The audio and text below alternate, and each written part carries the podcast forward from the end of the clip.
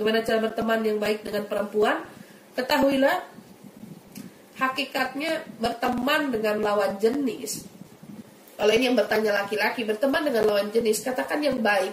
Itu seputar kebutuhan aja, say hello, hai, apa kabar, itu udah baik.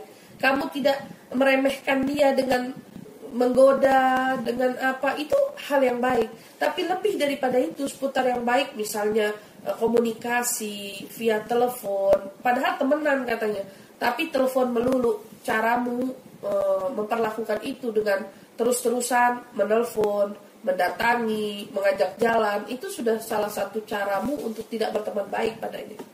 Dengan menghargai wanita, dengan menjaga muruahnya wanita, itu adalah caramu berteman baik dengan mereka.